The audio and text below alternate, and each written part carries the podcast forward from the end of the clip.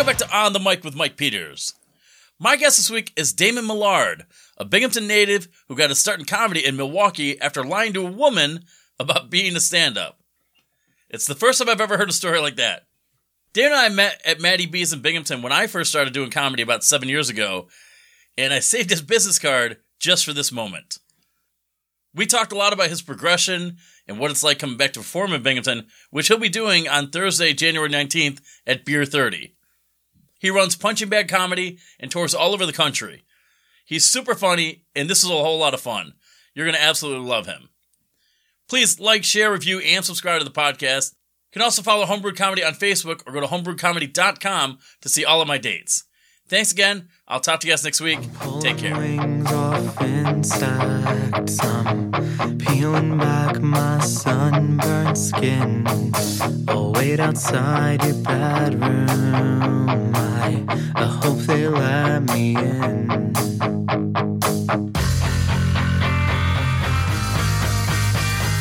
Thank you so much for doing this, dude. Appreciate it. Yeah, What else you have to do today? You said you had to hang a, a coat rack. I'm hanging a coat rack because ever since like last winter, we hung too many coats on our coat rack and it ripped off the wall. And so for a year, it's just been like failure staring you in the face. You know what I mean? Every time you come in the house and you're just like, the moment you get in, it's just like ever present reminder that things aren't going right. So, yeah. So it's the new year and I bought a drill. We're doing it. I'm going to do it up How old are you? 45. 45. I'm Yeah. 39 and like Yeah. I've been renting forever. I moved out of my parents' house when I was 22. So I've been renting for like 16, 17 years. And I haven't had to do any of that home stuff. Yeah. So like anytime I have to borrow something from my dad or I have a project that he has to come over, I just feel like less of a man. I'm Oh, like- yeah. And I wonder if it's like like a generational thing because like my grandparents, they did all their own things. My dad, my uncles, they do all their own things. And then me and my brother do shit. No, I feel that way too. Like I feel, especially like uh, if you go to like the mechanic or something. Yeah. Right. At the mechanic, I, you like my girl's like, "Can you come with me to the mechanic so they don't rip me off?" I'm like, "Oh man, no! You're gonna see how much of a pussy I am." Right. so I go there. I hate it because like you go in and you'll they'll be like, "What's wrong with the car?" And you gotta like you gotta be like, "Oh, it's making like a click a click a click a noise." You know what I mean? Like Yeah. that's all I got, right? And they're like, "Oh, that sounds like a belt." You're like, "Yeah, yeah, I was I was thinking belt." And um, you know what I mean? Like, dude, those those dudes, like, yeah. Reversely, if you go into a comic book store, those dudes make you feel like a bitch too, right? Right. You ever notice Yeah. that? You ever go into a comic book store and you're like, oh, Uh, just Baseball card shop, long time ago. yeah. Yeah. Everybody trying to make me feel like an outsider no matter where I go. No matter where I go, no matter what it is.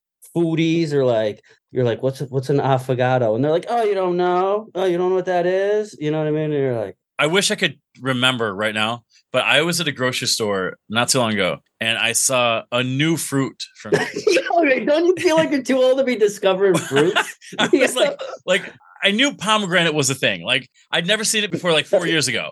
But I'm like, okay. Yeah. And then Mhm. I don't know what this was. It looked like it looked like a cross between a cantaloupe and a grapefruit. And yeah. I'm like, like it was a huge grapefruit, but it's it, it was bigger. I was like, what is this? And my girlfriend got it right on the first try. And I'm like, yeah. nobody told me about this. Like, and it's not like like I'm a big guy, but it's like I like fruit, I like vegetables, but it's like they've hidden this from me for years. And I'm like, Yeah. Yeah. what yeah. is happening? And I It's finally trickling down to the small towns. I- I feel like such an asshole. We got pomegranate here now, guys. Yeah. yeah. Like, am I Canada? This is weird. Certain part of me is like ashamed to admit it because I'm like, maybe I should have like, you know, been subscribing to the right newsletters or a magazine Yeah. or something, but I, I had no idea what these things are. And and she'll Can you change a tire? I'm sorry. I'm Yeah, oh, is, yeah. I have No, an ADD no, brain, no, so I'll do sure. this to you throughout. I can I can change a tire. I'm not the greatest driver and I'm not super careful, so I do get flat tires. So I'm like, I can do that. And Yeah. I just got a new car a couple years ago, and like the factory tires sucked. So I would just have to like it got really good. I think I changed the tire three times, and I'm like, I can do it in probably like 20 minutes, which probably is longer than most real men can do it. yeah, yeah, right. But, like right. I'm happy with it. Yeah, I have a friend, Mark, and uh the two of us together with like a 12 pack, it took us all day, but we changed his uh headlight on his Yeah. Jeep. Dude, the testosterone was just like seeping out of our pores. I think we went to Madame Orr's. You know, I mean? we were like fucking Oh really God. We were like really celebrating, dude. Like, like we were looking for a fight. You know what I mean? For like a second, I forgot you had Binghamton ties. Oh yeah, no, I do. Madam Orr's. Oh my god, dude! It used to be Teasers and Madam Orr's, Yeah, yeah. and I went. Is it not that anymore? I don't think Teasers exists. Oh man, I got to make some changes to my trip then. I, I really, I really think it was funny because we have a show at Beer Thirty, Yeah. that's pretty much right in that plaza. Like it's Oh, down, is that where it is? it's down the okay. street. Yeah, I did a show there when it was called something else then, like a long time ago. Yeah. It was like a Western bar or something, and they had like oh, a. you might be thinking of Woody's. Is it Woody's? Woody's Hmm. is near there. Woody's Tavern, and that is was- a Western bar. Oh, really? Yeah, I think did. so. I did one right there. Unless I you're thinking of Touch of. Texas. Nope. Okay. No, no, no. It- I feel like they had like a DJ booth, but it was in like model of like a tractor trailer or something. Well, it wasn't this one. I I think this like they remodeled this place, and before they did that, it was too small for that. So Okay. it's probably different. But yeah, when I was in high school and college, the big thing, like when you turned 18, like you wanted to go to the strip club. It was like a rite of passage. Like, all right, we're gonna go to teasers. Because I think teasers was how did it work? Was teasers full nude and then yeah, there was one right next door that was yeah, there was one right next door that was full nude, and then the other one was topless. It was so that they could get around this loophole where like yeah, you could serve alcohol in a place, but then you couldn't be fully nude. right. But the other place was like a juice bar or something, and they made they still made you buy like two juices, and they like the juices were like nine nine bucks a pop. you spent twenty dollars on orange juice. I think I went to teasers, I think twice, and the cover was twelve dollars, which for me was like the worst part of the night. I was like, Yeah. I don't like paying covers to go anywhere. Like Yeah. if I if I have to pay a cover to go into a bar, I will try to steal glass to get yeah, something yeah, out of that. yeah. Try and get it back. but Yeah, there's not a whole lot to steal at a strip club. But yeah, we went there and I remember, man, my buddies, uh, it was going to be four of us who were going to go to the strip club and one by one, they all just fell off.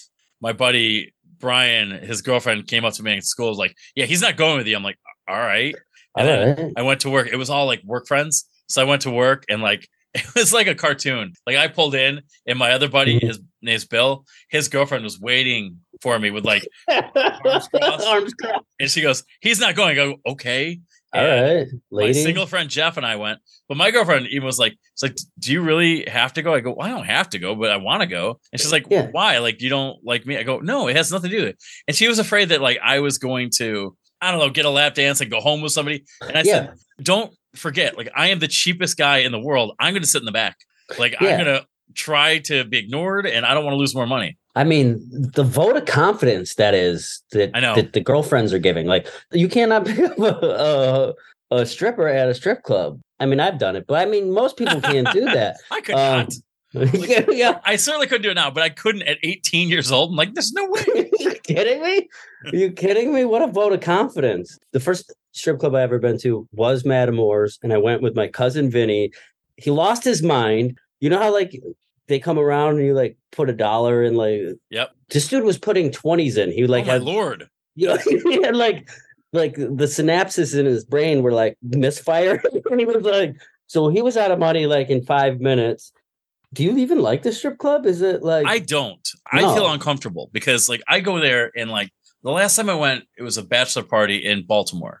And I just felt like so out of place. And I want to if like if somebody's dancing, I, I feel awkward. So I want to Yeah. tell a joke. I want to talk to them and see how they're doing. And that's not the place to do that. And then Mm-mm. I also like I'm like I said, I'm very cheap. So like a beer is like eight dollars. I'm like, I don't want to do that. Like yeah, yeah. There's have- really nothing good about I, it. I have the internet and beer at my house. Yeah. Yeah. It's like every movie you ever watch, though, it's like the cool, tough bad guys are always hanging out there. Yeah. And it's just like, this is actually kind of sad, you know? Yeah, and I'm always My- amused. I'm Yo, always my amused by favorite- like I'm always amused by like uh the food. Like in a movie, like, like Oh. there's a buffet, and I'm like, yeah, yeah. I used to live in Tulsa, Oklahoma, right? And there was a strip club. I can't remember what it was called, but they had the legs and eggs breakfast buffet. yeah, I it feel like they have to be called that. Yeah. I mean, it really just goes to show like I mean, maybe we're just not there yet, but like maybe there's a point where you're like, you need that. You know what I mean? Right. You just, you know, you will pay a girl to pretend to be nice to you. You know what I mean? Just be Yeah. like, you know what I mean? Um, Do you ever watch It's Always Sunny? I've seen a bunch of it. Yeah. Well, there's an episode where Frank Reynolds, Danny DeVito, and he takes his son Dennis to an orgy, and, Oh yeah, I did see that one. Yeah. and there's a buffet there. Yeah. Like, there's a big spread. And like, like, why would you? It's like they only go for the food. I don't know. I know. Yeah, that's crazy. Oh man. But my favorite comedian is a guy named Dov Davidoff, right? Yeah. And uh he had he was on uh, I think it was uh, the Tonight Show or something, and he does a bit about the strip club, and he's like about how he doesn't like it, and it's like being hungry, and the girl's just like rubbing chicken in your face, like, "Hey, you like this chicken? You like this chicken? You hungry? You want this chicken? Well, you can't have this chicken, but if you give me sixty bucks for the next two songs, I'll rub it all over your face or something like that." something like that. Um, yeah. How did we get talking about strip clubs? Well, you, you said that you and your buddy went to. Oh yeah, yeah, we did. Yeah, we really did celebrate, like, because yeah, we had done that, and it took two of us, by the way. So we changed out his light, and, and we really just were like feeling like men for the first time. And uh, and you're right, it is a generational thing because like uh, I feel like my grandfather, who I never really knew, um, he had a, a garage in a home that he owned with like walls of tools. Like, have you ever seen like a like a like a professional mechanics toolbox where it goes from floor to ceiling? Oh, yeah, like, yeah. Drawers like this, and like he owned all that stuff. I bought a drill specifically for this thing. I bought it yesterday. It came yesterday. That's the first drill I've ever owned in my life. And you're 45. Yeah, I'm 45. I don't and think I own a drill. Yeah, well, you should get them Yeah. now. They're uh, Amazon, baby. I have tools for like roadside assistance tools. Like like in case my car breaks down, I have a socket I use, and then it's friends. Yeah, Okay? yeah, I have no use for them, but I've got them. yeah. And then I have a hammer, a bunch of screwdrivers, and that's about it. Isn't it weird how you pick up those things randomly, like bit by bit, as as you go through life? Yeah, Like, because you, you couldn't you you couldn't trace something. back the origin of that hammer, but you're like, I know I got a hammer. You just, yeah, I know I got some tools from my dad. I remember I stole. I think I stole a screwdriver that I really like. I, I had I had a blazer when I was in high school, yeah, and when you change the light, like the headlight, mine I needed like a star drill or something. It Yeah. was a weird tool that my dad had, whatever. But this screwdriver, it worked on some things. So I'm like, oh, I want that, and it had like five bits in it, so like I can change it, and I only used the one, but I Right. carry that with me in my bag in case. And this is you never know, this dude. is sad, but like I'm a comedian, and the only thing I've had to use that for is to screw the screw back in the school in the stool. yeah, So like yeah. it comes out, so I'm like, Yeah. oh, I know I got a tool for this, so I'll do that, and and that's it. So yeah, I'm not the most handy guy, but I have a screwdriver Right. that works. yeah. I always had like a um a Swiss Army knife. Yeah. Yeah. Oh, Because- and I had a skate tool. I used to be a skater. I used to have this. Do you know what a skate tool is? It's for It's the like a- for the key. Yeah, it's a skate key where like you only works on the wheels and Yeah. then the bottom of the trucks, right? Right. And that's it. And it's all in one. Like I don't know. You're right.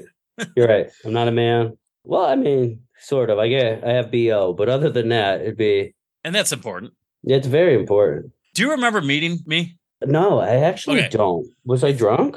Probably. Okay. But I'm going to show you something. Uh, I don't know if Okay. you can see this well. Oh yeah. I have a business card, and I've had it for I'm going to say six years plus. okay. So it's beaten up. I have not donated it for a free lunch or anything like that. So Okay. that. But we met at Maddie B's a long time ago. Okay. And you came in, I think you were visiting your family. I don't know when, but we talked at the end of the bar for a few minutes. Okay. And you went to New York City, and that's it. And then, you know, I have obviously seen like punching bag comedy and I've seen you around, you know, not physically, but like, you know, I know you've been in Binghamton. And then I was doing a podcast. I was recording with Greg Bach. Oh yeah, Greg. Right. So he's in Wisconsin Yeah. and we're talking about something. And then he brings up Damon Millard. And I'm like, I know that name, but I don't know if there's a second one. And I'm thinking like, because I didn't know a ton about you, but I'm like, Yeah. why would he also be in Wisconsin? And oh man, my So- story's deep, dude. so I'm like, I stopped him. I think I'm like, I think I know him. And then I'm editing the podcast. I'm like, oh no, I know what I have. And I looked through my wallet. It was still in my wallet. Nice. How about this? How do you have that? I'm like, comedy is such a small world. yeah, it is. If you hang on long enough, you'll meet every single person. Right. It's just the way it is. You know what I mean? I have a real convoluted origin story. I mean, I, I'll go into it if you Yeah. want to hear it. Yep. Okay. When did you leave Binghamton? I left Binghamton when I was 28 years old. Okay. I can't remember the year. I mean, I guess I could do the math, but I grew up there, obviously, and I went to I went to BCC and then BU, Yep. and then I was working at the Binghamton Regency as as a banquet waiter. Right, I had a communications degree, right, like yeah, me too. and and a cinema degree from BU, right? So film, writing shit, editing stuff. It's it's my life is all video production and just just like oh, anything in that realm. You know, I used to be a DJ. I used to DJ at a at clubs in Binghamton. What was that? What was the name of that club? I, I used to DJ at I think it's called like the Elk or something now. What was that used to be called? Grinders. I used to, you know, there is a place called Grinders I didn't remember it's that.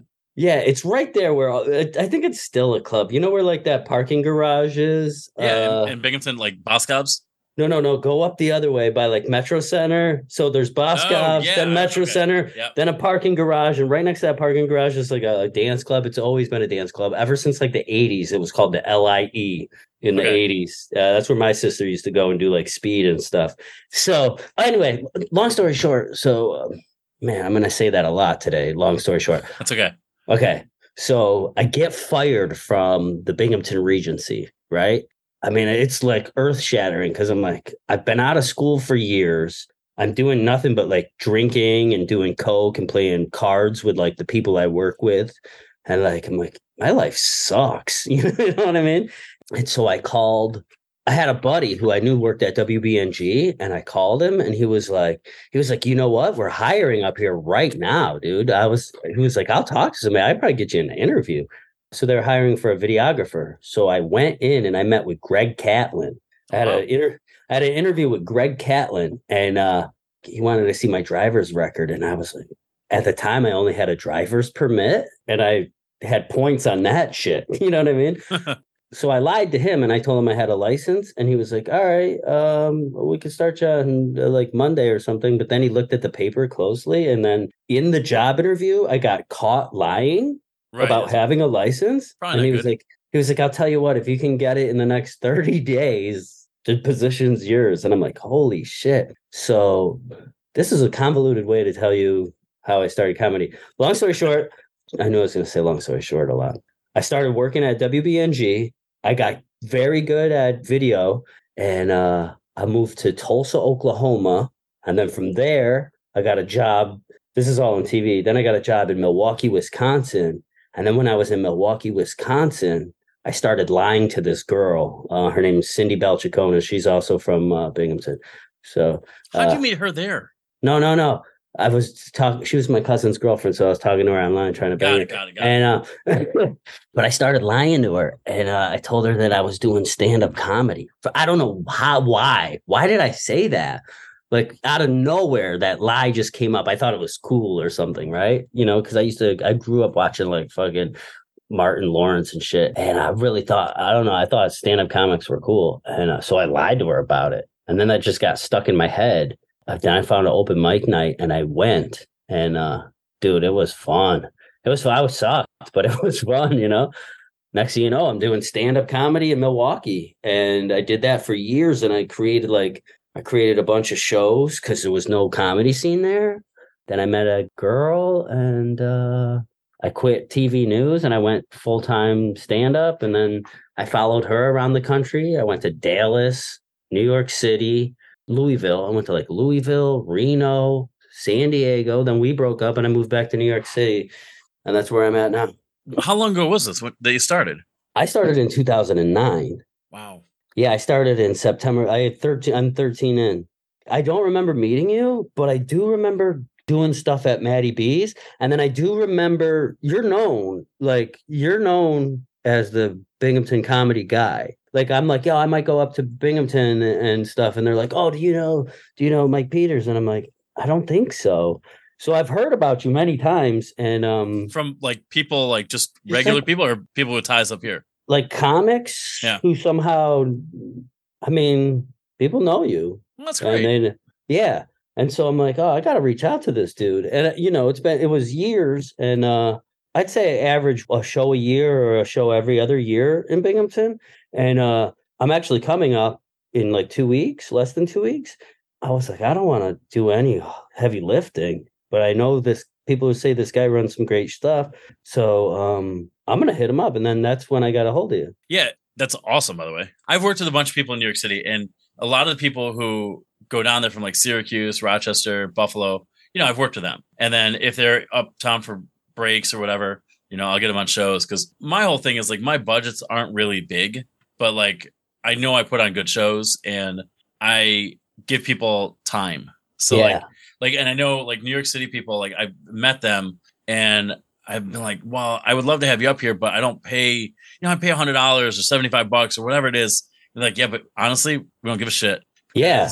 if we could do 20 minutes if we could do 30 minutes we're fine I know. You wouldn't believe how far that goes. That's like the big, that's a huge currency, you know, because it's like outside of my own show, I mean, the absolute ceiling is 15 minutes. You know what I mean? And that's rare. I mean, you're doing 10 minutes at a show, like usually. Like a, if you get booked on a bar show, it's 10. Usually a club show is also about 10 minutes. And so when someone offers, offers you like a decent set where you can actually let your shit breathe for the first time in a while yeah it's it's basically money you know what i mean it's weird it's like hey well i'll let you work longer and you're like oh Right. yes you know what i mean yeah hey you won't make much but you get to work a lot and you're like yeah! Yeah you're actually making less per minute but yeah you're making way less per minute. You've been in new york city for how long now?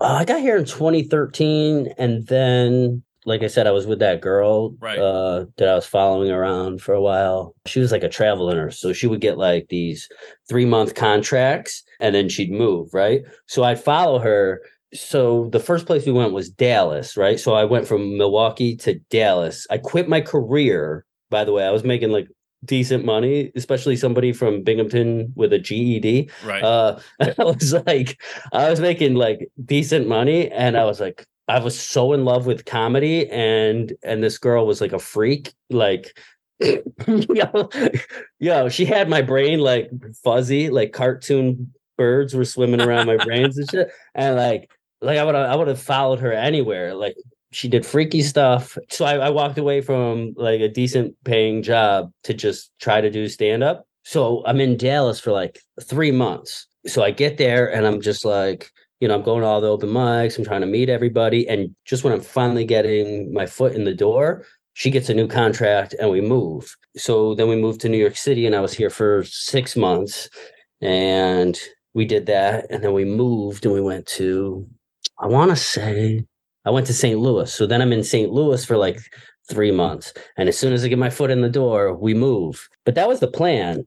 I mean the plan was just to to go around the country meet a bunch of people in the comedy world be able to like knock on the door of a comedy club and be like hey can i get a guest spot? And uh i don't know. It's, it's probably not the greatest plan. But you've met a lot of people. I mean yeah. you, I would think one of the biggest advantages of that is like you can see different styles from like not just comedian to comedian, but like how the scene works. Like, yeah yeah Okay, i like, mean you probably got to know Milwaukee better than any other scene right at that oh, point. oh yeah yeah But it's like, okay, well, you have that. Let's just say the attitude is a little different. oh sure yeah yeah back. And then you go to Dallas and you're like, oh wow, these guys are they bite a little bit more. Like there's more anger here. And I would think you'd pick up things along the way. Sure. I'll tell you, I can tell you that I didn't like Dallas at all. And maybe it was where I was at the time, but it felt like so the Milwaukee comedy scene at the time when I started had three clubs, eh, but they were kind of like locked down. They didn't really do open mics and they didn't really hire locals. And a lot of people had been working those same clubs since the 80s. So they were like, they were just like not even in the equation so me and my buddy Jason and my buddy Mario, we all started putting on our own shows, very similar to like what you're doing right now. You know what I mean? Just you just find a Yeah. space and you and you're like, I can do a show too. So we started developing these really edgy. I don't even want to say edgy, but we were just doing different stuff. You know what I mean? And it was like whatever. We were just throwing stuff at the wall. and we're having a, like a lot of fun with it. You know what I mean? And uh, I was very inclusive. So then when I went to uh, Dallas, Dallas was opposite. Dallas had a bunch of clubs too, but they would always they would hire all their MCs from like the local scene, and so I felt like at every open mic, everybody was doing their hottest five that they had been doing for years and they were just stale. And then when somebody new on the scene came in and they, were, you know, I'm kind of blowing myself here, but I was like kind of funny. And I was like, everybody was like, I felt like such an outsider, like the new kid at school. And like I was had, like, I had to sit at the fucking new kid table, you know, and like, I really just didn't like it. I didn't, I didn't feel accepted there at all. And I felt like it was very, it, it was like, this is our scene Thanks for stopping by, though. But yeah, you, to your point, though, yeah, you're right. I comedy works just a little bit different in in every city. You know what I mean? Like the only place I've ever been in my entire existence that charges for open mics is New York City. You know, like I've been to so many other cities where you just put your name on a list and you're good to go. Yeah, I wonder if that's just because they don't expect any audience to get there. Maybe clubs. And yeah, that's yeah. And another thing is, it's I've only done it a few times, and every time I go there, it's like you try to avoid those, but it's like you know, especially when you're new, you're like, wow, I'd like a photo of me at New York Comedy Club, right, or Broadway or wherever. It's like, but then you you think about it, and it's like, well, there were absolutely no audience members. Like, oh, zero, yeah. And like, I don't know how you were, but like the first time I went to New York City, I just had these grand things like, oh, all the New York City comedians are going to listen to everything I say, and they're going to love me, and yeah, you know, forget the fact that I was like four or five months in. yeah, I know, nobody, I know. Like my parents were like, "No, we're not coming back." But if you're late on the list, you're telling jokes to nobody.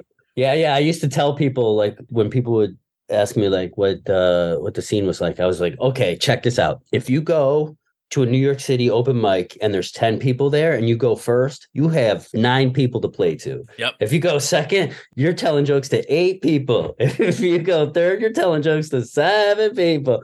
And it's, uh, it's such a shock. And like I was so mad at first. I'm like, this is a waste yeah. of time. They don't care. They're assholes. And then yeah. I would go to the next mic and I'd see them there too. And I'm like, oh, I get it. They're, yeah, yeah. So a lot of people are running like too. that. Yeah. Yeah.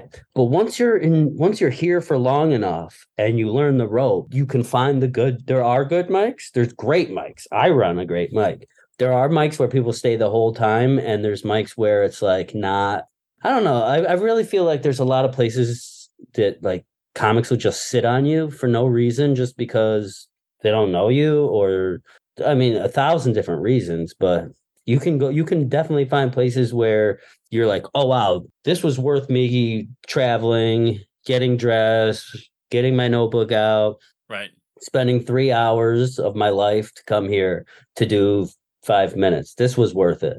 Those do exist here. It just takes a bit of trial and error and knowing people. And also i hate to say it man like it's very similar to the way it was in dallas. It's where it's like if nobody knows who you are like why waste your time with this guy? Like so many people come and go in, in new york city comedy scene. It's like i'm not gonna fucking talk to this guy. He's yeah. gonna i'll never see him again. You know what i mean? It's just the reality of it i guess. Your first stint in new york city did you feel like you were home? No dude. Okay. i hated new york city I hated everything that wasn't Milwaukee, to be honest with you. And it was because I fucking I had I basically crafted that Milwaukee comedy scene. There was nothing really happening. There was a black comedy scene. Like uh, Milwaukee is like a very segregated city, and the black comedy scene. Um, if you were brave enough to go there, and me and my buddy Jason were, their open mics were better than most shows at clubs, dude. Like people got dressed up and it was just a mic. You just put your name on a list and you were going up. But the audience was packed and like they were going. I mean, it was it was fun, dude. And being like the only white person in the building, dude, you got like they'll give you extra time. They would fuck with you, dude. It was fun. And by doing those kind of shows, that's how I got my first paid gig ever. Have you ever seen the cartoon The Boondocks? I've heard of it, and I, I feel like it's one that I just missed. Okay, it's like a black anime show that's on uh Adult it, Swim. Isn't it like regarded as one of the best shows of all time? I don't know about that. Maybe, but it's it's definitely fun to watch and it's cool and the animation's like sick and it's funny as fuck. But on there, there's a character, you know, Barack Obama, like the president, is on there, and the guy who does that voice is a Milwaukee comedian named Marlon Hill. Like he won the Apollo talent contest a bunch of times and he's got a radio morning show out in Milwaukee. So he saw me at one of those black open mics and he was like, dude, dude, I got to get you on, on my show. Oh, this is going to, can I answer one of your questions now? Yeah, go for it. Okay. You asked me before, I think before we even started rolling to tell you about one of my worst shows ever. Yeah, I always tell the comedians, I'm like, hey, I'm going to ask you yeah. what one of your worst shows was because I don't want to like. first of all, I don't want to ruin a good mood. And like, Yeah, yeah. hey, we're, we're on a good momentum. Hey, how about we get sad for a little bit? Also, it's like, okay, you got an hour to think about this one, but if you got it now, shoot. Yeah, I got it right now. It just came to me because uh, it's the first time I ever got paid to do stand up, right? So Marlon saw me. I was doing these. Uh, I actually worked with a guy. This is what we were saying earlier too. Like, like comedy is so weird that you're like you didn't. So I was working at Fox Six News in Milwaukee, and I started doing stand up right after I had lied to that girl. I was like, I don't know, maybe I'm gonna give this a go, Right. right? So I did my first open mic. Okay, these two go kind of hand in hand. Remind me to get back to Marlon Hill if I wander off. I have ADD. I really Okay. do. I just need some Adderall. So if you're in Binghamton on um, January 19th. January 19th, bring some Adderall to Beer 30. And I'm glad that- I- I'll update the event page in the poster. I'll make sure it's on Okay. there. oh, and I'll give you a new card. This is my new card. nice. All right. Okay, here's my first open mic ever. And it's one of the worst shows I've ever had, except I didn't know it at the time because, and you're going to have to back me up on this, Mike. Comedy's weird. Just the fact that you do it gives you the same adrenaline rush as if you did good. Yep. Do you agree with that? So you could go out there and bomb. And if you don't know you bombed, you'll have the same exhilaration right. as if you just crushed I will correct you here. At Okay. first, at When you first. when you Yeah. start out, yes. when you start out, when you When start you- out, because you your learn- definition of bombing Yes, and killing yeah. changes. yeah, you, you Right? well, kind of like you just learn what a bomb is, and you're like, oh, yeah. that's You're what like, oh, doing. oh, so when they all groaned, that wasn't good. Anything in the beginning feels better than silence. Yes. Right? Yep. Right. So that's why I honestly feel, and here's I have a lot of like, and I hate that I I'm this person, but like I love pulling newcomers aside and being like, uh, pontificating about comedy. I I didn't want to be that guy, and I don't like being that guy, but I, I I have been around for a while, and I do think I've acquired some knowledge that I, I give freely. You know what I mean? But when people get interested into me, I like I pontificate about this thing that I'm not even sure I really understand. Right? Like I will tell you this: I don't think I I understand comedy the way I see it, but I can honestly be 100% wrong. right. I and I know that. Okay. So, yeah, yeah, you you do get this great feeling when you first go up no matter if it goes good or bad. It it, it does feel good.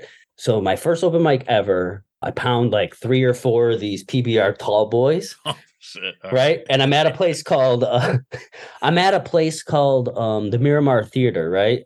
It's uh, September 20 something, 2009. I got my four little jokes written on my book. And it's a mixed genre open mic, meaning a lot of acoustic guitar playing, a lot of poetry. And the woman before me, her name was Maria, and she was from Chile. She went to UWM and she was like a musical genius. So she goes on stage, right? And uh, her first song, she's playing this grand piano that's on stage, right? And it's just like she's awesome, and she, her voice is just as good, and she's like crushing it, right? And then she, her second song, she intros her second song with, she goes, "I want to sing a song about the clouds because clouds make me happy," right? And she fucking starts playing this 12 string classical guitar, right? And it's just like, it's so beautiful. And she's singing, and everybody's on like the edge of their seats, and they've got those big anime, juicy, watery eyes because like everybody's just like, they're just like on the edge of just tearing up and like, like some people are like breaking and like a like little tear just going down their face. And she's just like, it's gorgeous, dude. It's like the definition of art. And then she's done. She gets a standing ovation or whatever. And the host comes out and she looks at my card and she goes, Oh, this is fun. We've got a stand up comedian. We haven't had one of those in a while. Oh no. And I go on stage and I have to follow Maria and I start doing jokes about the most wacky shit, right? I did a joke about going to Taco Bell drunk and getting home and being on the toilet and then having to puke and making the hard decision of do I continue to shit and puke on the floor or do I stand up and puke in the toilet and shit on the floor? I mean, this is what I followed her with.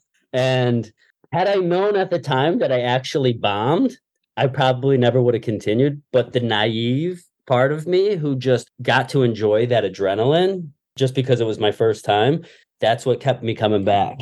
And so that's one of the worst ever. Like that was one of the worst shows I've ever had. And that was my first one. But I didn't realize how bad it was. Now, the second one, I did realize how bad it was, but and it was the first time I got paid. Okay. So here's what happened. I've been going to those black open mics and they were amazing because there was like real people there. It wasn't like five or six people. Like you were getting uproarious laughter. You know what I mean? Like people would jump up and it was really like Def Comedy Jam, which is what I grew up watching. And I was like, this is what I fucking love. This is where I meant to be. Right. And this is only about three, four months into comedy. So Marlon hired me to do this show. He used to run a show at, I think it was a Holiday Inn or um, something along those lines that had a nice ballroom, and he packed him in there. It was like 200 people, right? Definitely by far the most number of people I've ever played to my, up to that point. And I'm the I'm the only white guy on on the bill. I'm probably the only white guy in that room, to be honest with you.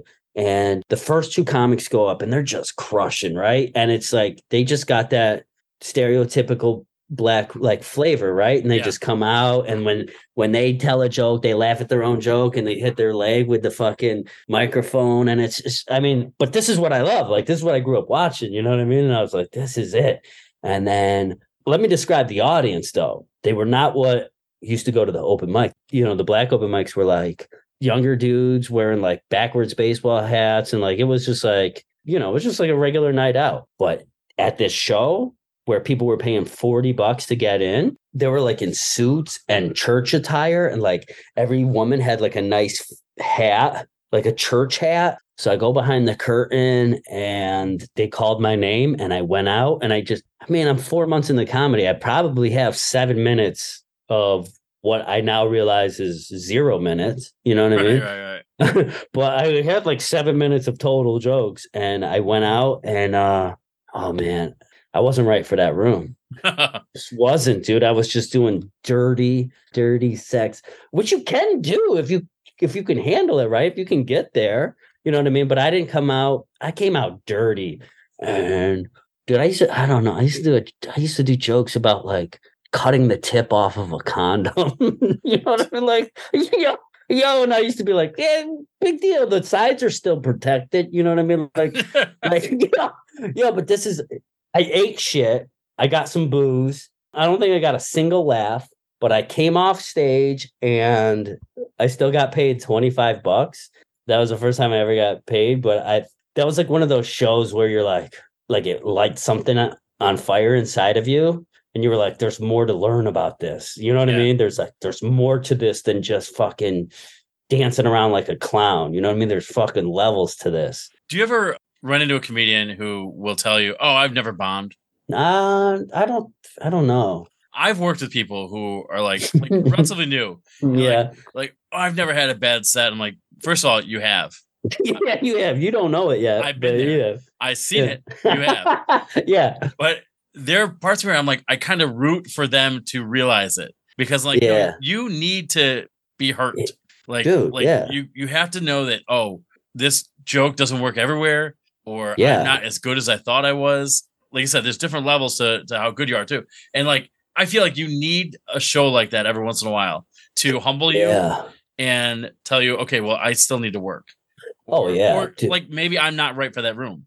Yeah. uh, Which I was thinking about this. The fact that I'm going back to Binghamton caused me to go down this rabbit hole of thought where, like, sometimes the room that you're in isn't for you. Right. like how can i say this there is a way that you can be good in every single room if you want to but it's a disservice to you. So when i'm in binghamton new york and i've said this in the past i can never get what i'm due because there's too much familiarity there.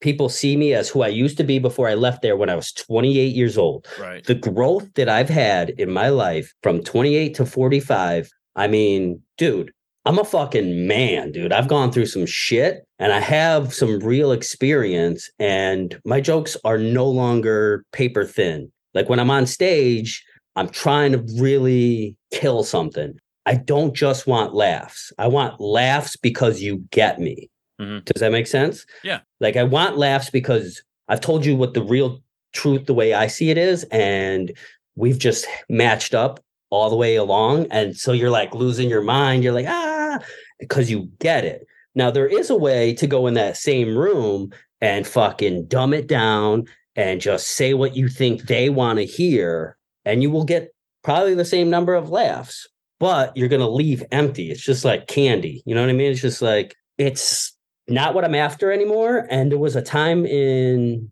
in my comedy career where I just wanted to do good. And that's no longer the goal. It's dude, I got some stuff. Every time I really feel like I hit the next level, it's because I've written something that I I'm like, there's no way people should be laughing at this, but yet I've got them to do it. Right. You know what I mean? And it's like, could I go out there and write Carfax jokes or fucking Tinder jokes or my girlfriend wants me to buy tampons jokes or you know what I mean? I could do that and get paid. And then there's something else, right? There's something that I feel like if you don't feel it, maybe this isn't for you.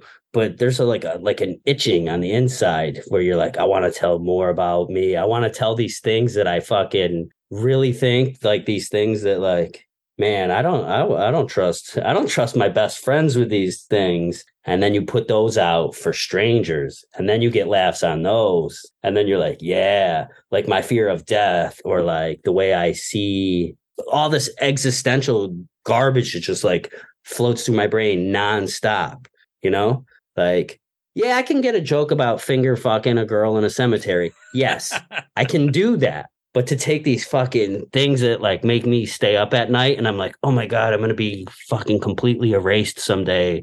And I it's like I'd never lived, you know? When do you think you came to that realization? Like a couple years ago, where you're like, "Oh, you know what? I'm bored of this finger fucking joke. Let me Yeah, try yeah. to go deeper." No pun intended.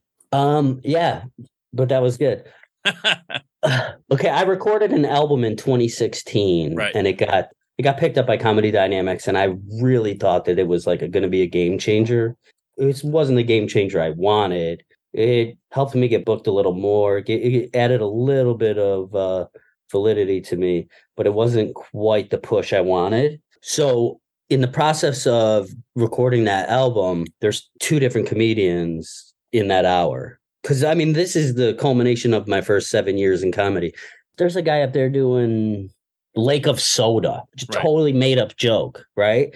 I did used to work at the Boscov's Greenery that used to have. Do you remember they used to have like a restaurant in there? Yep. Yep. And while I was there, there was this big, tough dude with his woman, and I spilled I spilled a whole soda in his lap, and that's that is the kernel of truth that this story is built on. But the rest of it's all made up and fake, and I'm using like gay imagery to get my laughs. You know what I mean? I'm like, uh, so I blew the guy. You know what I mean? Yeah, this is a joke I would never tell again in my entire life. But on the same album is I now have another death joke, but but the the joke called death. I'm talking about having a white trash funeral and about there's some realness in there. As I'm recording it, I'm like, ah, there's two different guys. There's totally two different guys on here, and only one of those makes you feel fulfilled like when you tell these kind of jokes versus these kind of jokes and so i don't know exactly when it happened but that's when i really became aware of the fact that some jokes are fluff and some jokes are more of a magic trick when you can get somebody or more of therapy really like like when you actually grab your crowd member and you're like huh, like get it right? We get it? And you always know when you hit that person because they'll fucking come up to you after the show and they'll fucking they'll want to stay your fan and stuff you know what i mean? Whereas like you can go and you can get the laughs and you can get the right laughs per minute and on paper it looks like you crushed but did you? I mean did you? I've heard those kind of jokes before. That's i run an open mic so i see brand new people all the time and sometimes there's like this glimmer of like oh shit that's genius and that's real Mhm. and then the the very next joke is like who's on the dating apps and you're like fuck you know what I mean? You just lost. You had it. Oh, you lost it.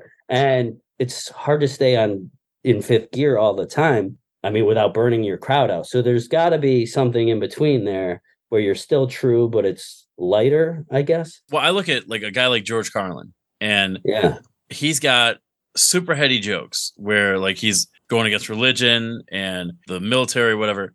And then he's got a joke. uh, It's like a palate cleanser. Where you ever notice uh, how a moth farts? Like, how do you know? yeah, yeah, Like right. it goes a straight line, and it's like, Yeah. but I think you need something like that to like, all right, guys, let's reset. You know, where we're, Oh, yeah. Yeah, you really- everybody back. Yeah. And let me let me qualify. It doesn't have to be all dark shit per se, but it, it should be all like like when you're in that truth zone or like when you really when you really just own them, you know, it doesn't have to be like the most darkest shit in the world. I mean, there's all kinds of clean comedy that also would fit that same definition of like just being completely real and connecting and not having to do any showmanship bullshit. I guess, and I forgot what the original question was since it was 45 minutes ago. Uh, I think I asked you how you're doing. oh, God. oh, not this again. Uh, but there is something to when I go to Binghamton and I feel phony and there's no winning because I honestly feel like when I try to hit certain, like I have certain things that I'm going to probably do in, a, in 10 days that I'm just like, I know deep in my heart this isn't the right place for it or something. And, and I'm always seen as like the picture that's engraved in everybody's head is a different guy. I don't, Binghamton Damon doesn't exist anymore. And, right. and almost I- nobody understands that. I got a couple questions for you. Yeah, yeah, Uh, yeah. So when you first started doing comedy, Yeah. do you think your friends in Binghamton, the people who knew you, who saw you grow up, were they surprised that you started telling jokes for a living? Some, some for sure, but other people just knew me from like parties and stuff where like, okay, the true origin is I have an uncle Chucky who was always drunk and always telling stories, and you always you just had to listen to this dude, Yeah. right? Like he was on fire every time. Every time he came around, he was just like an orator. Like he was just like boom. He just knew how to pace a story and he knew how to do it. And I learned that from him. And then when I would when I would go to keg parties and stuff like that, I would retell I would retell the stories that I, the guy standing right next to me was there, and like I would just like take his story and be like, and just add the right details, add the right pacing, and there was just something about that that was right. And I was a great rank at ranking. I could rank people under to death. I mean, I just could make fun of you so hard. You know, I'd make fun of your shit because I don't want you looking at what I was wearing. Oh yeah, And yeah, so- for sure. So you take those two two worlds and you add them together, and it kind of it kind of was a natural progression to start doing this. I think.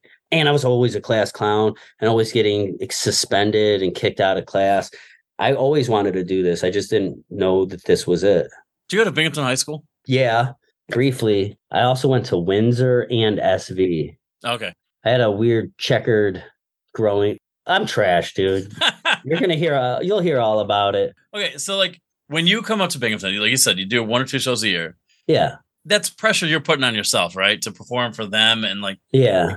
Do you have fun with the shows? Oh yeah, dude. The last ones I did, the last ones I did was at Peterson's, Yep. and I did two shows, and I was really just. I mean, overall, yes. Then there's this element where because of that familiarity that I mentioned and stuff, I feel like people are willing to heckle me in a way that would definitely never happen on the road. Like. I wish the people who come to my show and act like I, it's just my buddy up there doing comedy could see the fucking kind of king I am when I'm touring. You know what I mean? Right. the fucking green room spreads where you're like, this is this is fucking this LaCroix's not bubbly enough. You know what I mean? And you're like, get the fuck, get this shit out of here. And the hotel rooms that they put you up in just for telling jokes. But I do have fun with it because it's almost like to me, it's almost like I'm checking in. You know what I mean? I'm checking in. I'm like, come see what I'm doing now. Come see how far I've come now. And although I'll, I don't think I'll ever get the due in that town in those rooms, like I fucking murdered harder than I'd ever murdered in Binghamton the last time I was in town. Like everything was just on fire. Dude, it was so good. like it was good. And like I had people who had seen me previously come up to me and be like, "Yeah, it's fucking great," you know, like. So eventually, maybe I'll win some of them over. I'm always nervous when I, and I'm, I'm curious to hear what your thought is, but like, I'm always nervous when I am setting up for an open mic and I have high school friends in the crowd. And I'm like, oh shit. And I'll do a show every once in a while and I'll take money from this guy who used to make fun of me in high school. Like, yeah, yeah, yeah, yeah, yeah. So like I I'm self-conscious. I'm like, I like my jokes or whatever, but like, do I Yeah. like them enough to tell them tonight? And oh, dude. like, yeah. do you when you see people you grew up with in the audience, are you more nervous or are you just excited?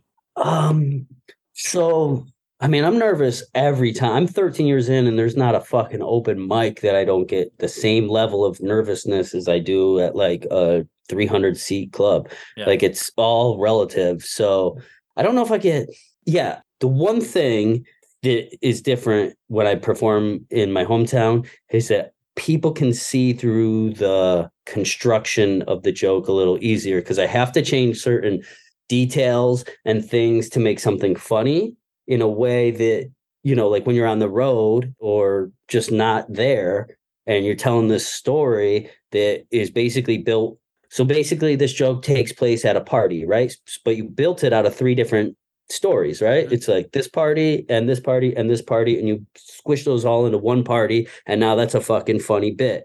And then somebody in the audience with like some like actual knowledge of the stories that built that story they're seeing behind the curtain and it makes me feel a little fake. So yeah i do get a little nervous. Let me tell you this. I have a joke that i just posted right? You ever write a joke and you you have you put in like a placeholder?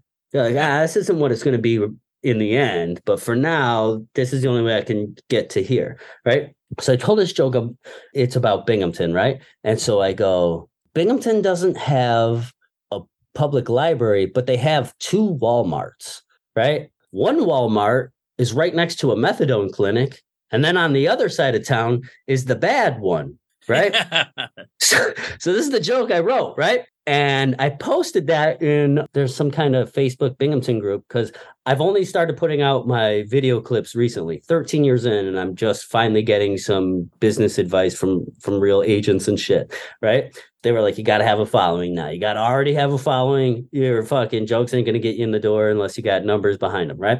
For the first time, I'm I'm taking some like true business advice, and I'm like, all right, I'm gonna start posting some videos, right? And my first few videos get like 30,000, 20,000. And this joke, I put it up and it's like, it's somewhere in the 20,000 range. And I put it in that Binghamton group and people are just hating on it, right? The joke goes on, and I'm talking about fetal alcohol syndrome, and I'm talking about everybody looking like a fucking sleepy frog, right? And people are like reporting it, and it got taken down for hate speech and like they're really fucking fighting me back on this bullshit. I'm getting my videos taken off of Facebook and I'm getting um banned from Facebook for like 30 days at a clip.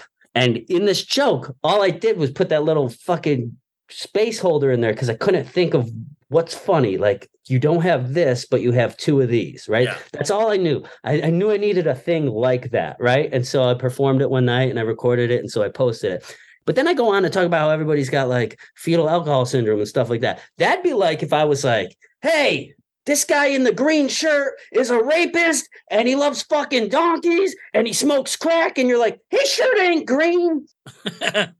You know what I mean? That's what everybody was. Right. like, we do have a public library. and that was my first thought too. And I'm like, I knew that was going to be the problem. I Yeah. knew it. I know. You know, and it's like, let the boy live. Let Right. me have my fucking day in the sun. Cause you know also, everything it's a joke. Every- yeah, everything that follows that. Yeah, it's also a joke. I come from there. I I fucking love that. I the number of people with thin skin just because of like things like that. You're like, come on. like, we make you- fun of this place all every day of my life till I was 28 and I moved there. We all were talking about leaving. We were all talking about how much this place sucked. We were all talking. We all called it the Twilight Zone. We said it sucked our soul. We all said it was the black hole. Like if you go. If you move out of town, you'll come back in three weeks. It always happens, right? And now that I'm fucking gone, I can't do it. Fuck you. I Well, earned this. if you really want to nitpick, Binghamton doesn't have a Walmart. Vestal and Johnson City. yeah, right. Yeah. So like, how Yeah. accurate do you want this joke yeah. to me. Do you guys know how jokes are work? I took something, and I still haven't fixed that joke because that's how angry I am at it. I can't You know even what? look at it. I might keep it as is out of spite. Yeah, I should. Like yeah. fuck that. May- Maybe I just won't Yeah. tell this in Binghamton, but Yeah. it'll crush in Milwaukee. Oh yeah, it crushes when I tell it. Yeah, it works when I tell it. I don't know, but yeah, that made me mad. What was the joke? What was the question again? no. Oh no, I asked. I asked if you felt pressure and if I do It's feel like a little bit feel- of pressure, but my mom shows up to all my stuff, and she fucking dude, she's a soldier. One time I did a show at the uh, American Legion right there on Main Street. It was the first show I ever did back in town. It was called a fistful of food stamps. oh, and it was the longest it was the longest set i had ever done up to that point i think it was like 45 minutes or something and i'm i'm not i'm like a year into comedy tops i have no business doing 45 dude. w- minutes. One of my one of my first shows, I did an hour, I know, right and like, yeah like I I want to right now write like apology cards. i know. Dude like because i started in a place without a comedy scene and we promised all these venues that we would come in and we would do a comedy show we were all doing like very long sets right from the very beginning. And honestly it's it's a skill that helps helped me to this day. I mean i can honestly sneeze and an hour will go by and i'm like holy fuck did i just do that? You know what i mean? How, how important do you think that is? Like, you know, we talked about New York City. You get ten minutes at a time, or you know, three, and you got to piece together a whole set. If I give you a fifteen minute set, you might take things you worked at at four open mics that night and Yeah. put it together. But when you come from Binghamton or maybe Milwaukee was similar at the start, but like yeah when you can actually develop 15, 20 minutes at a time, right when you move to San Diego or Dallas or a big city, do you feel like you're a better comedian that way? I mean, yeah, in, to a degree. So I I do a lot of stuff on the road, and I, I get I get legit club stuff, and you know, it's I mean, feature you're doing a half, 20, 25 a half, and then headlining, you know, 45 to an hour. I have no fear of that whatsoever. And I'll bring somebody with me from here, and you really feel like they're doing all these different five minute sets, right? And even if they're doing 20 minutes, you just heard four or five minute sets. And when I do an hour, you like really feel the cohesiveness of it because I've Mhm. I've played with it for years and years and years. Yeah, there is something to be said to being being able to be a long form comic who's like hitting you hear these five minute sets and these five minutes the when I do an hour, like it, it fucking builds. You know what I mean? There is a certain skill that not everybody gets to practice, like you were saying, that in these long sets you can really fucking you can do the dance, right? You can get them on your side here, and you can have them laughing at b- dead babies up here because you've had that time to work that out. The danger zone where they let you go in a long set, it's limitless if you can earn them back here. Does that make sense? Yeah. When I see comedians do long sets, one of my favorite parts is watching them lose the room and win them back. Yeah. Oh yeah. Because I think there's skill to it. And like, I think I can do that, but I don't know. I predominantly host the shows. So like, I'm like, maybe I'll get 20 minutes, you know, or if I can stretch 25 or 30, but that honestly doesn't happen as often as I'd like. So when I see a headliner come in and do an hour and he or she has dark material, I'm like, all right, well, how are you going to rebound Yeah. from this cancer material, maybe not working so strongly, yeah, yeah. to Yeah. getting them all back again? It's impressive. Yeah, it's and it's, you know, Louis C.K. used to talk about how he would have like three 20 minute chunks and he would put the strongest one at the top to make him work harder on the other ones. And then when that became the strongest one, he then put that one back on top. I remember that. And like that's just like genius shit, you know what I mean? And so I copied him and I did that. My closer on my first album was this. I mean, I I thought it was a great closer, and I couldn't ever imagine opening with it. But I was like, challenge accepted, and I did, and I got the laughs. But then now you're out there on the tightrope, you know, and you're like, can I find something else to close on? And I don't make set lists really. I usually go up with a with an opening joke, locked and loaded, and I've been doing a lot of these jokes for so long that this one runs with this one really well, and then that one comes in nice and neat. But if I'm feeling like if I'm going down this road and I'm like, they're just not getting it or this isn't for them, I am not married to this in any any way. I can just jump off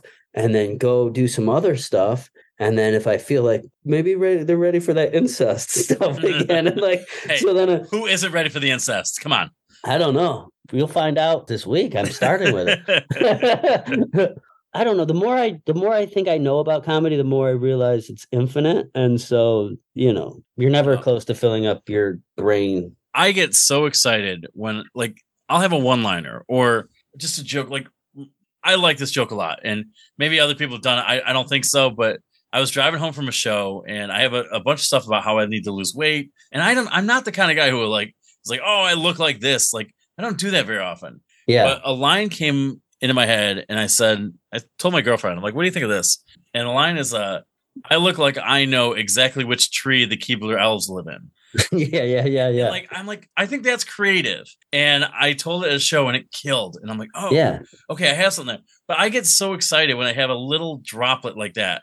And I'm like, okay. And it feels like, yeah. oh, it'll breathe fresh life into an old bit. And Yeah, like, yeah. Oh, now I'm excited for that bit because I want to see how that line plays off of that. And then you It's then you so plug fun. it into the right spot, right? You got to try to Yep. find the right home for it. Yeah, and Yep. then and then next thing you know, it's like then you can take an old joke that like maybe you've gotten bored with it and you just break it all down and then rebuild it and maybe it's fucking and then you're like, "Oh, this is a different joke." There's certain jokes off of my album that I now do because I've rewritten them and they're stronger and I was like, that's what the joke should have been to begin with. So I do write down all these little pieces of stuff and they don't have a home yet, is what I'm getting at. It's like, okay, you know how like they say that the planets formed? It's just Yeah. all this dust all over the galaxy. And then like two of them come together and then they have a little bit more gravity and then that attracts another piece and another piece and another piece. And the next thing you know, it's a fucking planet. That's how I feel like jokes are. I have all these fragments of stuff that's just I wrote something at work yesterday about oxygen marinated crickets. I don't know what it is yet. I'm gonna find a home. I'm gonna find a home for it. You, I, it makes no sense to nobody else, but I see it. I already see it. So that's gonna be when I have writer's block, which is all the time. I'll go back and work on old stuff, or I'll take a piece that's just those three words: oxygenated crickets, right? And uh, or oxygenated marinated. I don't remember what I said, right? And then I just I'll grow it a little bit, and then I just leave it alone for a while. And then so I just have this soup in my brain all the time. It's just like this soup of little things that get said, little things I've said in conversations. A lot of them disappear and die because I don't look at them anymore. But I try to look at all these random fucking all this random like stuff I've written all over. It's all everywhere. And the more of them I can put together and they start building something, and then that's that's like the chassis, right? Like that's the skeleton of what will eventually become an actual joke that gets said and someone gives me money for having said it. I have a joke that I need to I I talk about being white trash and then one of the lines in there is uh, I have a cousin who who almost died of bad teeth, right? And like I don't I want it to go somewhere bigger, but like that's all I have right now. So every But- once in a while But that I line will get a laugh. You know that. that line gets a laugh all by Yeah. itself but i know it wants more i can feel it wanting more you know what i mean it wants it almost wants you to explain it or at least i don't know so these are all the fragments that are in play 24 7 and again what the fuck were we talking about So- so 13 years ago, you, you lied to get on stage. yeah You look back Yeah. now, that was the right move, right? I mean, do you Oh, feel like you were, dude. you were Dude. absolutely destined to do what you're doing? dude there is nothing in the world i mean i haven't done everything in the world Right. obviously, but I'm 100% convinced that the only true way to know yourself is to live this comedy existence, to straight up dive into your brain every single day, write down feelings that are happening now, write down observations about history, take guesses about the future. I mean, read, write, go on adventures. Like, this is true living all you're doing is you're like a fucking weird you're just like this weird hard drive and you're just experiencing life and then reporting it back you're like an astronaut out there you don't have the safety that the regular people do. And then you get to come back and then you get to fucking enjoy that fucking blackout night that you went on from the safety of their seat with their two drink minimums, you know? The, yeah, it's the greatest mistake I ever made. I went on stage, I followed Maria, and I never looked back. And dude, it's fun. And I know who I really am. I'm not the fucking knucklehead, fucking homophobe, racist kid who left Binghamton at 28, you know? That's awesome. Yeah. Well, I can't wait to get you back to Binghamton. And, Oh, thanks, man. and uh, maybe you are those things. And No, I am. yeah, yeah, yeah. Oh, wait till you hear this fucking Jew shit I start off with. Oh, great. Fucking gay. I'm not gay. hey, here's the headline. Oh shit. hey, did these Jews get in here with the coupons or what? You know? we gotta go now. This is so much fun getting to know you. Yeah, thanks, man. yeah. I had a lot of fun, dude. Yeah, I, I know we met like seven years ago or whatever. I know, and I really So weird. apologize. Yeah, no, I didn't. We didn't get into this at all, but Yeah. um, I'm three years sober, Oh, great. and uh, so I probably met you when I was like deep, deep, deep, deep in the fucking throes of alcoholism. well, back then too, like I barely talked to anybody, and I probably would have been two or three months because I know we talked about New York City, and I Yeah. knew you were visiting your mom, or maybe she was there that night watching you. Yeah, she comes to everything. Okay. Oh, oh, wait till you see this. I have a joke that I'm going to call her fat. I mean, she is fat, but she, I'm going to call her fat in, and she's going to definitely be there. And we'll see how that works because right now I'm getting big laughs on it. But if she's in the room, I have a feeling that's going to play hard into whether or not I get a laugh on this joke because everybody's going to be uh, conscious of the fact that the woman I'm calling fat is sitting two feet away. So this And- might be your last show. no, no, dude. I got some new stuff I'm really excited about to put out there. And then I, so I got this stuff that I'm like, oh, this stuff's ready, right? And you always have to have that, or people will think you're not good at comedy. But then, then there's this, right? Then there's like this tiny, this stuff at the bottom that is like all of those fragments that you're still trying to make work, right? Mhm. And then I have the chunk. This is the exciting stuff because who knows? Maybe it's not, maybe it's trash, or maybe it's gold, right? I have a lot of that right now. So I'm going to be very excited. And those are the things that you're excited. Like, you know, these work. So when you, the only time that you really put any thought into these top jokes is when they don't work.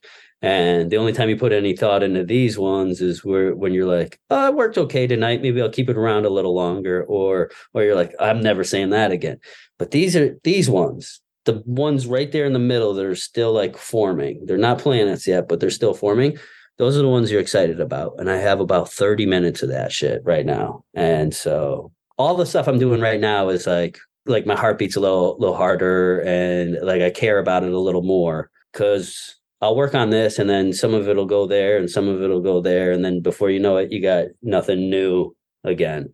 All I'm saying is I got a lot of this juicy stuff that I'm excited about, which really up I think it elevates my telling, you know? It really elevates the being on stage because there's there's something at at risk. So you'll either turn it into gold or it'll become shit, but that'll happen in real time. Yeah.